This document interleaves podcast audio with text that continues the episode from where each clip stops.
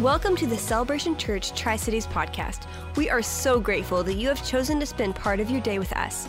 We are praying that God speaks to you through this message from our pastor, Robert Russell. For more information about our church, visit cctri.org. Enjoy the message.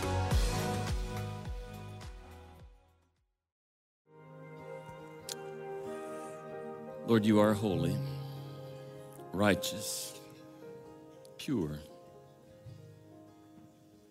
And apart from you, we couldn't approach you. But because of your love and grace and mercy and forgiveness,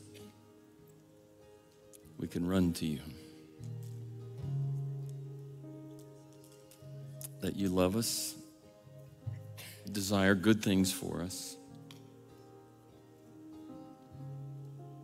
Lord, we invite your Holy Spirit to fill us afresh that we'd have deeper understanding of you, deeper love for you, a greater desire to serve you. We pray against any spirit of darkness that would try to distract or confuse, and we ask, Lord, that you would speak to each of our hearts. I pray you would speak to those who are brokenhearted or downtrodden, to give them encouragement that you would speak to the wounded to bring healing to their souls. For those who are in bondage to fear, that you would give them courage. To all of us, Lord, that you would give us a fresh sense of your presence and your power in our lives. And I pray this in Christ's name. Amen. Well, we're continuing in the series about confronting the chaos, and we will do so for a number of more weeks. Last week, I talked about the image of God. And I said that to me, this is foundational in understanding what's going on in the culture, the chaos in the culture. Because I believe that essentially all of the chaos can be boiled down to one statement and that is that it's an attack upon the image of God. You look at any issue, and in some form or another, if you'll sift it through, it is an attack upon the image of God. Now, lots of people involved in those things don't realize that's what they're doing, but the spirits of evil realize it because Satan hates the image of God. He hates humanity. He desires to kill, steal, and destroy humanity. And all of the craziness in our society today is essentially at the point of undermining human life to attack the image of God. And the scripture we looked at last week is in Genesis, right in chapter 1, where it says, God said, Let us make man in our image, in our likeness. And I indicated that I don't think anybody can really comprehend what that completely knows or that is to know what it means to really be created in the image of God, but that it is an indication that you and I have capacities that are above that of the animals. They operate by instinct. But you and I have the capacity to reason, to make moral choices, to operate our will, to imagine, to be creative. We have the capacity to express emotions, to express love you see, in all of those things, I think they are a reflection of the character of God that enable us to have relationships. What's distinct, what's different, is the capacity for us to have relationships with, first of all, the living God, and then with other people. That animals operate within the confines of their species and they do certain things together, but really, relational interaction is what God has reserved for humanity, and it is how you and I reflect His image. Now, that image was damaged in the original sin, and all of us have sinned and confirmed the original sin, so that the image of God in each of us is marred, you might say. But what the Holy Spirit does when He comes to dwell within us, when Christ forgives us, is impart to us new life that we are crucified with Christ. The old old person is taken away, new life is given us by God.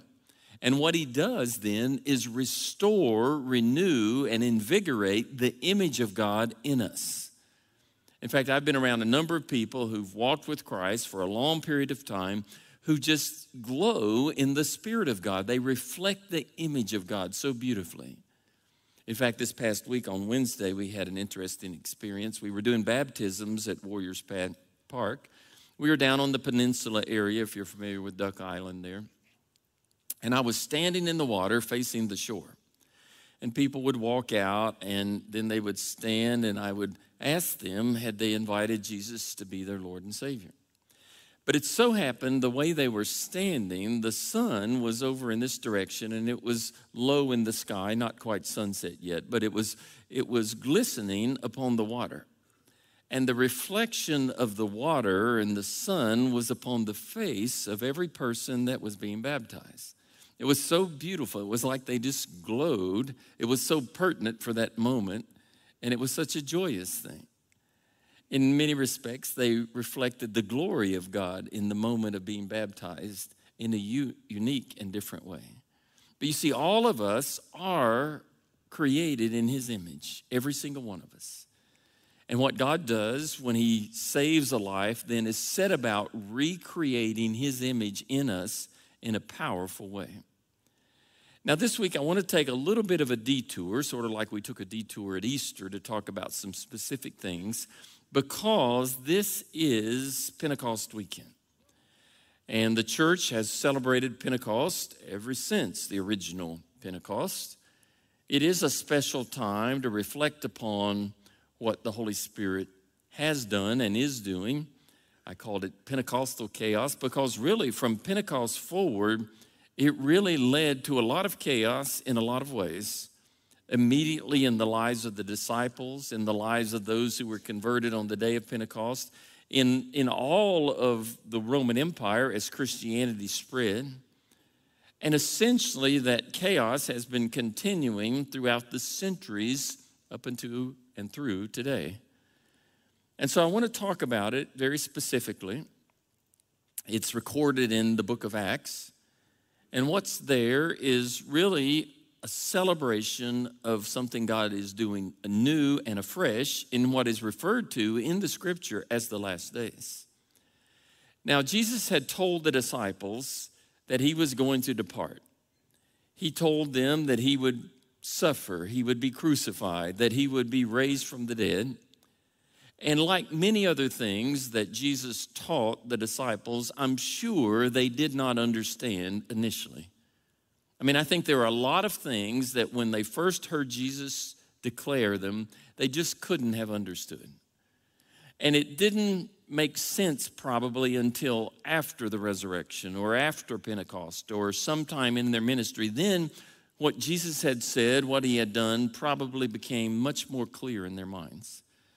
And so he's telling them he's going to depart, but he says, I'm not going to leave you alone. That I'll ask the Father, he will send the counselor. And in some versions, that's translated as the advocate or the comforter. That he would send the Holy Spirit, who is the Spirit of truth, that the world can accept him, but you will know him, for he lives with you and he will be in you. And you see, at this point, they couldn't have understand the significance of what he's saying. But he's saying that the Holy Spirit, who is God, you and I should not refer to the Holy Spirit as an it or a force or something like that. We should refer to him as if we're referring to a person because he's the third person of the Trinity. The Holy Spirit is God, and he's a part of this Trinity that created all things, that are all things are held together by Christ and for him.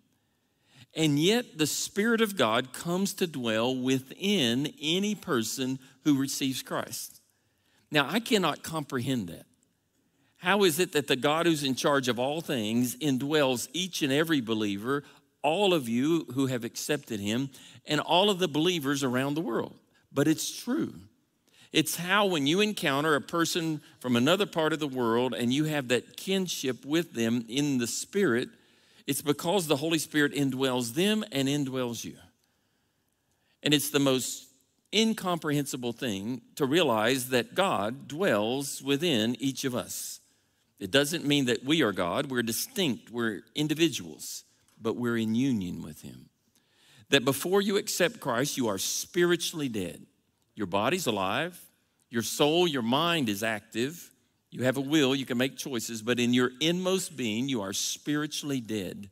This is why people go from one thing to another trying to find purpose and meaning in life because there's a void in their soul. And until such time as Christ comes to fill that void, you're always going to find emptiness in the things of the world. But the Holy Spirit comes to dwell within us. He then imparts to us life. The scripture says there that He's the Spirit of truth. He teaches us what is true. And I think He does this as long as we live. To me, this is one of the good things about being a Christian that life is not boring, that He's always doing new things. His blessings are new every morning, the scripture says, that He is teaching us as long as we live. That is, the Holy Spirit is teaching us more about God Himself. He's teaching us about relationships, about understanding Him. He teaches us about the world. That as long as you live, He's your instructor, your teacher. That He'll never depart from you, He'll never leave you, He always will indwell you. And you see, I believe at the point of death, it's not a terrifying thing because the Spirit of God is with you.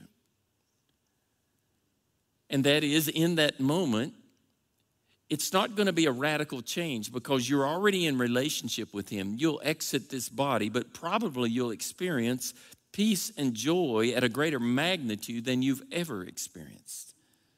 That it's not something to be terrified of, but to recognize all that you've lived your life for in faith in Christ is coming to fruition with Him.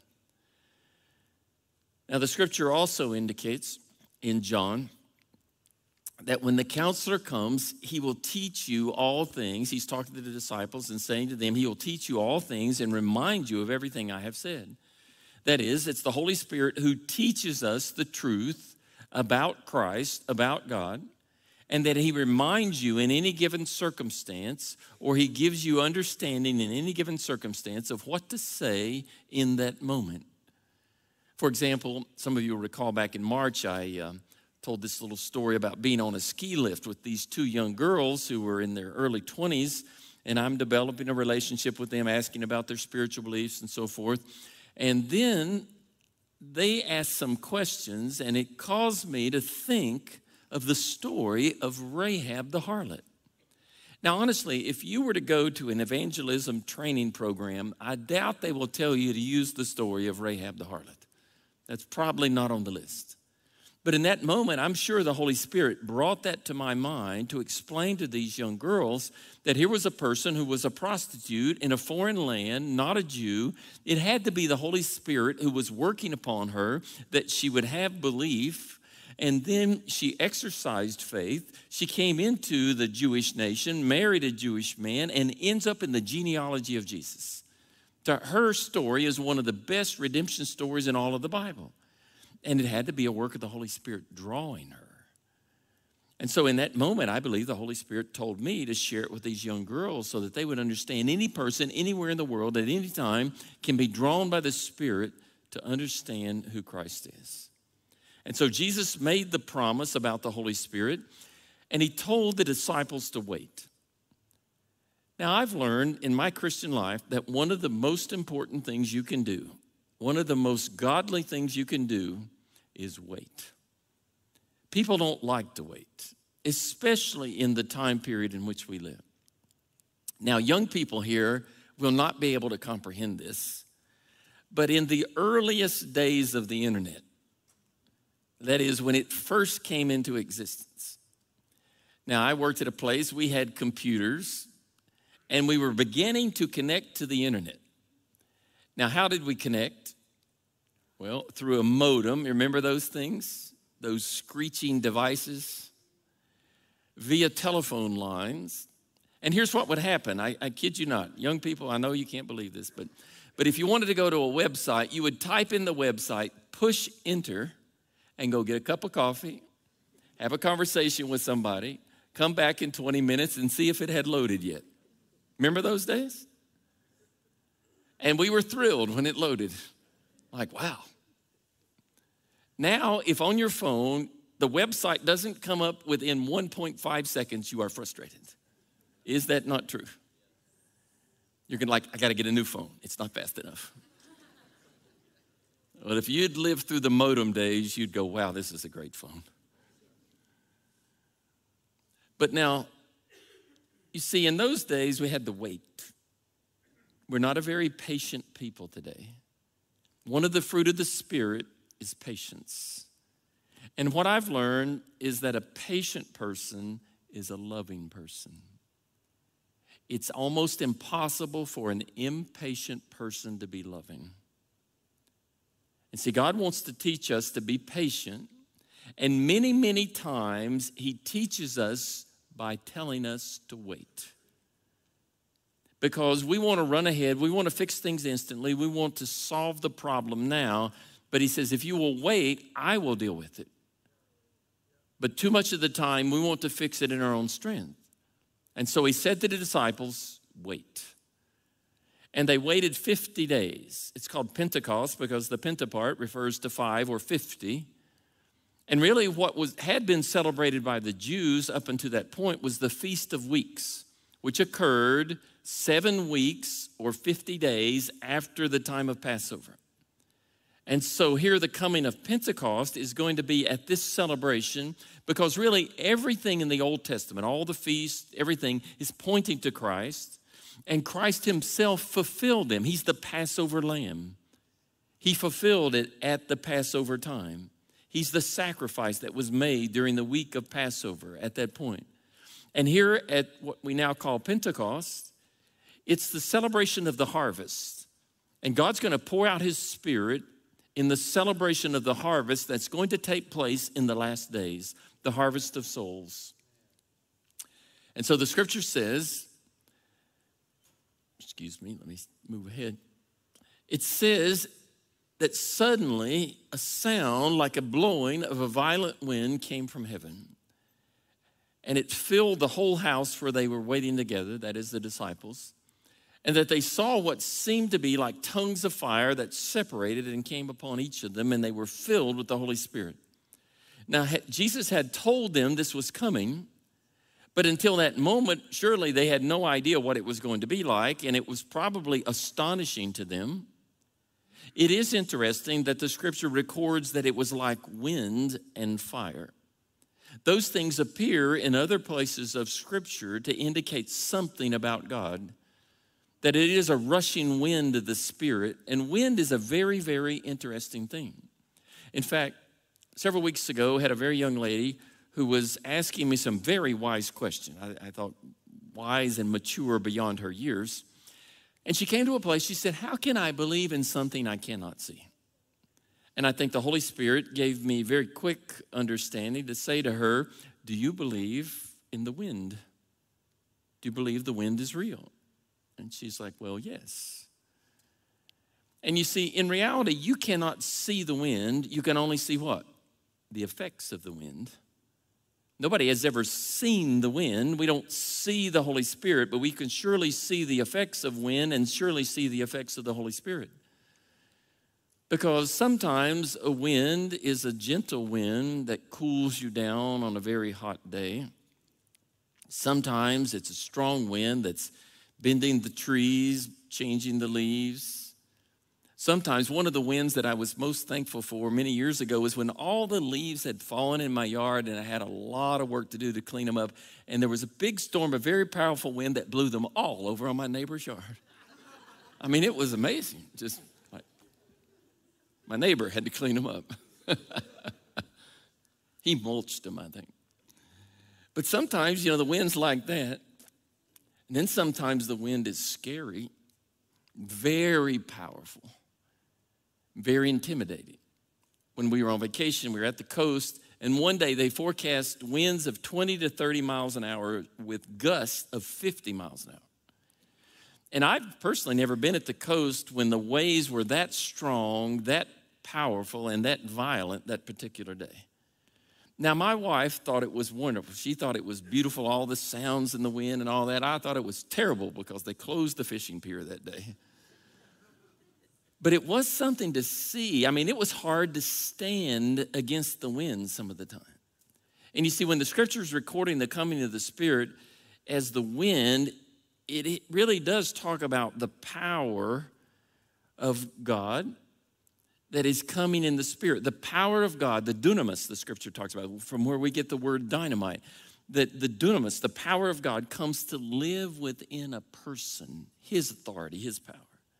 And then it talks about fire in this relationship. Well, fire too is recorded in Scripture in some significant ways. Take, for example, the burning bush, that it was about the presence of God, being on holy ground. Or the Scripture talks about the refiner's fire, that he burns the dross, that is the sinfulness, out of our souls. That the refiner's fire is very, very real, and that he works to change us. Ultimately, look at some of the imagery in Revelation. It looks like the whole world will be consumed in fire. And so the coming of the Holy Spirit is talking about the power of God, the work of God. It says that He enabled those who were there to speak in tongues, to speak languages they did not know. Now, why He chose to do it that way, I'm not sure. We can only speculate. The scripture does say that there were God fearing Jews from every nation in Jerusalem. They had come there to celebrate the feast.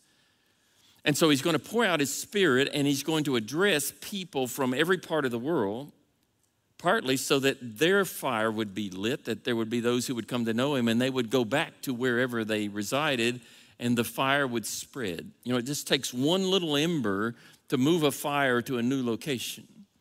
And so, what was going on was the Spirit was pouring out, speaking to all these people in all these different languages.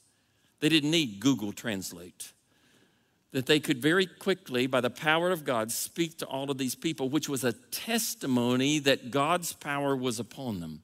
It was a sign, it was a miraculous thing. I wonder, and this is purely speculation, but I wonder too, because I think in terms of Pentecost, I think of the Tower of Babel.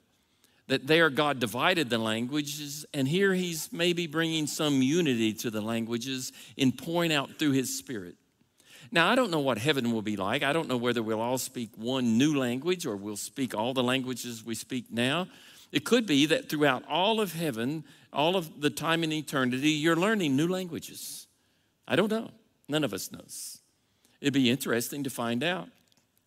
It is interesting, though, that some of you will probably have to repeat the course that you take on a language from time to time. One of the funnier things that happened with a gentleman in the extended part of my family is in high school, he's failed Spanish. He ended up being a missionary in Mexico. He speaks Spanish fluently now. But you know, God sometimes takes the things of our past that are different and recreates them for good in his life. So, I don't know what it'll be like, but for some reason, God chose to speak in tongues through all the different apostles at this moment.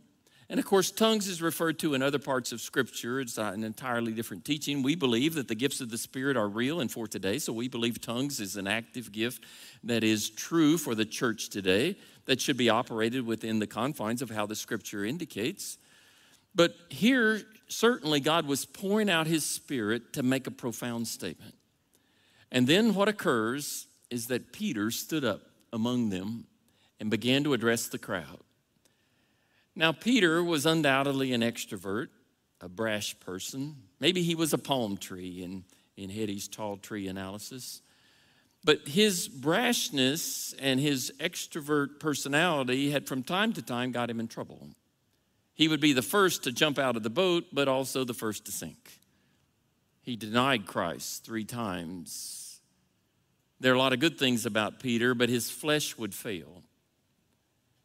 And yet, what's happening here at Pentecost is surely Peter is not speaking in his own strength or by his own flesh, but rather that the Spirit of God is enabling him, empowering him, anointing him to speak boldly and powerfully. And not only to the people of that moment, but the words of Peter uttered at Pentecost have now spoken to millions upon millions of people. They speak afresh to us today through what's recorded. It says that he addressed the people there and said, Fellow Jews, all of you who are here in Jerusalem, let me explain this to you because they had thought that the disciples were drunk, but he says, No, it's only the third hour of the morning. It's not that they're drunk, but rather, this is to fulfill what was spoken by the prophet Joel. Now, actually, what's spoken there by Joel is spoken other places in the Old Testament, but it's most clearly identified in Joel, and that's probably why he referred to it. He said, In the last days, God will pour out his spirit on all people, on sons and daughters, that they will prophesy, on young men, that they will see visions, on old men, that they will dream dreams. Now, to make this statement is a very profound statement because in the Jewish culture of that day, women did not have a very high status. To say that God's pouring out his spirit on both men and women is profound that he would pour out his spirit on the young as well as the old. Really, regardless of age, if you're a very young person, you should ask the Holy Spirit to fill you, to overflow in you, to use you to his glory. It should be a prayer of yours regularly.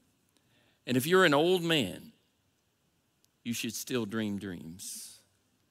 You realize that that no matter what point you get in life, you shouldn't get to the place of saying, "Well, God's done, it's over." That his blessings are new every morning. As an older person, you should still dream dreams. In fact, one of the best examples of that in scripture is Caleb. Remember, Joshua and Caleb were the only two spies, not spies, who went into the promised land, who came back with a faithful report. They said, We can do it because God's with us. And they were the only two that God allowed to live out of the time of the wilderness and to go into the promised land. And of course, God raised Joshua up to be the leader of the people of Israel as they went into the promised land, but there was Caleb there too. Caleb was an old man, but he declared what? That he was as strong as he was when he was young. He was really saying to those young punks, I can still take you. Watch out. And he also said, I want that land. See, he had a dream of the land that God had promised, and he wanted it, and God fulfilled it. And so, if you're later in life, I don't care what point you're at, you should still dream dreams. God's in the business of fulfilling dreams. If it's a dream that's from Him, He will fulfill it. And so, here in Pentecost, this is what the scripture's saying is that by the Holy Spirit, there are going to be a lot of fresh things, good things, new things that are coming. And he says, Even on my servants, both men and women, I will pour out my spirit in those days, and they will prophesy. And then he says, And everyone who calls upon the name of the Lord will be saved. I absolutely believe that the message of the gospel of Christ is for every single person not only for a select few or a certain group, but it's for every person and every class, every tongue, every tribe, every per- portion in the world that God calls by His Spirit every person to know Him.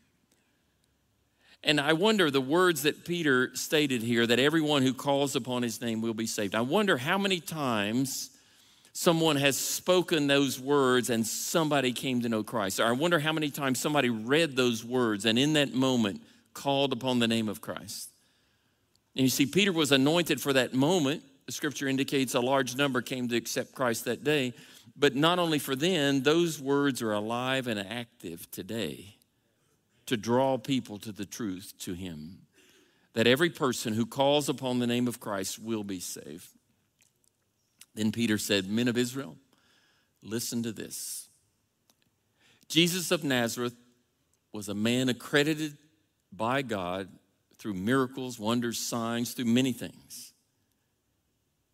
In fact, anybody who followed Jesus around would have surely thought this man must be of God. Because there had been miracle after miracle, the blind being given sight, the lame could walk. And there were large crowds who followed him, wanting to be touched by him because they saw the miracles, like the woman with the problem of bleeding that had gone on for years who just wanted to touch his garment, and she was healed. Yet, people didn't believe. It amazes me that the Pharisees saw him heal someone, and then what did they want to do? They wanted to kill him because he was a threat to their power. It indicated the, the level of the darkness of the pride of their hearts. And so Peter said, Look, this man was from God, but he was handed over to you by God's set purpose and foreknowledge. This is one of those statements that indicates God is sovereign, that He does predestine things, even though there are also many scriptures that talk about the free will of human beings. That God is absolutely sovereign, He's in charge of all things. He has given us free will within certain parameters. Those two things simultaneously coexist. It's impossible for me to understand how that's the case, but it's true that the choices that you make matter. They, they absolutely matter because the scripture says you will give an account for every careless word. If you have to give an account for every careless word, that means every choice you make matters. I was talking to this young man and his wife the other day. They, uh, I was playing pickleball with them, and they're going to play in a tournament together. And they were saying, Pray for us. This is a test of our marriage. Now, I've gotten to know them a little bit, so I was sort of counseling them through the process. And I said to him eventually, I said, Remember, Christ said to love your wife as he loved the church and died and gave himself up for her.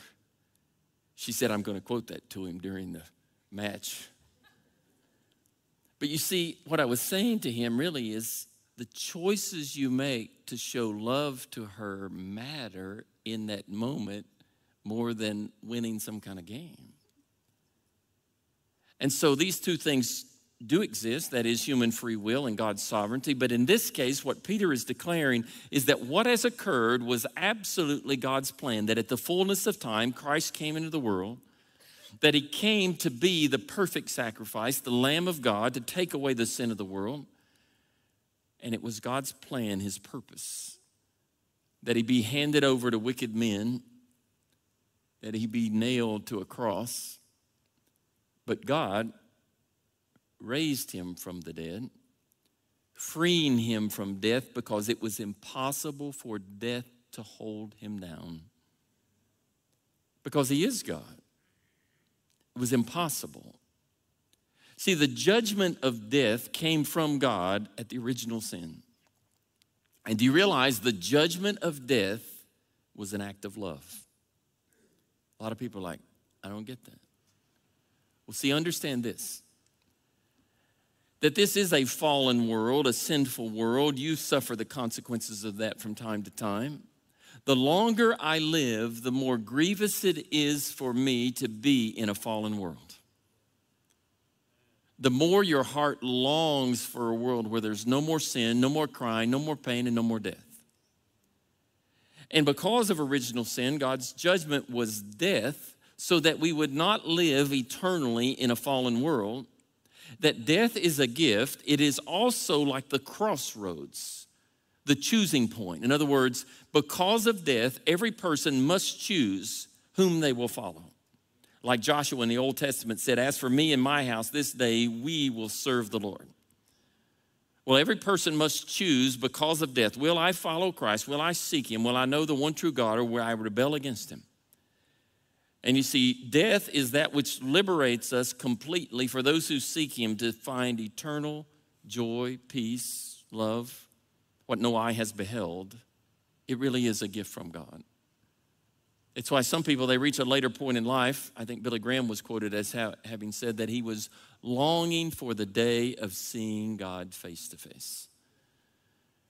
But you see, death had no authority upon Jesus because Jesus has authority over death, absolute authority over death. And he gives that authority to us by his life so that you and I don't have to fear death, that we're set free from the bondage of it, that we can live this life without fear of death. And then Peter said, God has made this Jesus, whom you crucified, both Lord and Christ. Remembering that Christ means Messiah, that he's the Lord of Lords, King of Kings. He's the one who came to save. The very name Jesus talks about him as Savior, the one who saves. That God has made this Jesus, whom you crucified, both Lord and Messiah. And he says, Whom you crucified. You know, maybe these were people who were there when Jesus was before Pilate and they were yelling, Crucify him, crucify him. Maybe these were people who saw him come into Jerusalem in the triumphal entry and first acknowledged him, but were then opposed to him. Maybe these were people who lined the streets along the Via Dolorosa, the road that Jesus took as he went to Golgotha to be crucified. Maybe they'd seen his scourged body marred to the point where it was probably not even recognizable. Maybe they were there at the cross. Maybe some celebrated the crucifixion like Satan did. But now Peter says to them, Whom you crucified. And really, as I dwell upon that scripture, I have to say he's pointing at me and at you. That, that it was the sin of every single one of us that necessitated the crucifixion of Christ. He didn't go to the cross because he was forced to do so. He went there voluntarily. It wasn't the, really the order of Pilate or the work of the soldiers. It was his will that he would go and be the sacrifice for the sin of the world. But it was a necessity, a requirement because of your sin and mine. He said, I'll forgive you. So when I read, Whom you crucified, I realize that was me too. And then he says to them, Repent and be baptized, every one of you, in the name of Jesus for the forgiveness of your sins. Repentance is what opens the door. When I turn away from and then I invite Christ, it opens the door for him into my life.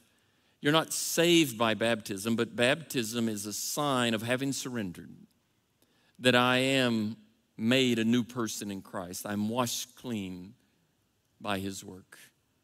And I've said many times that I believe one of the reasons God says to be baptized is because it becomes a stone of remembrance, that it solidifies in your heart this choice you have made, that you would be baptized, and that you would say to the world, I give my life to Christ. I'm not my own. I was bought at a price.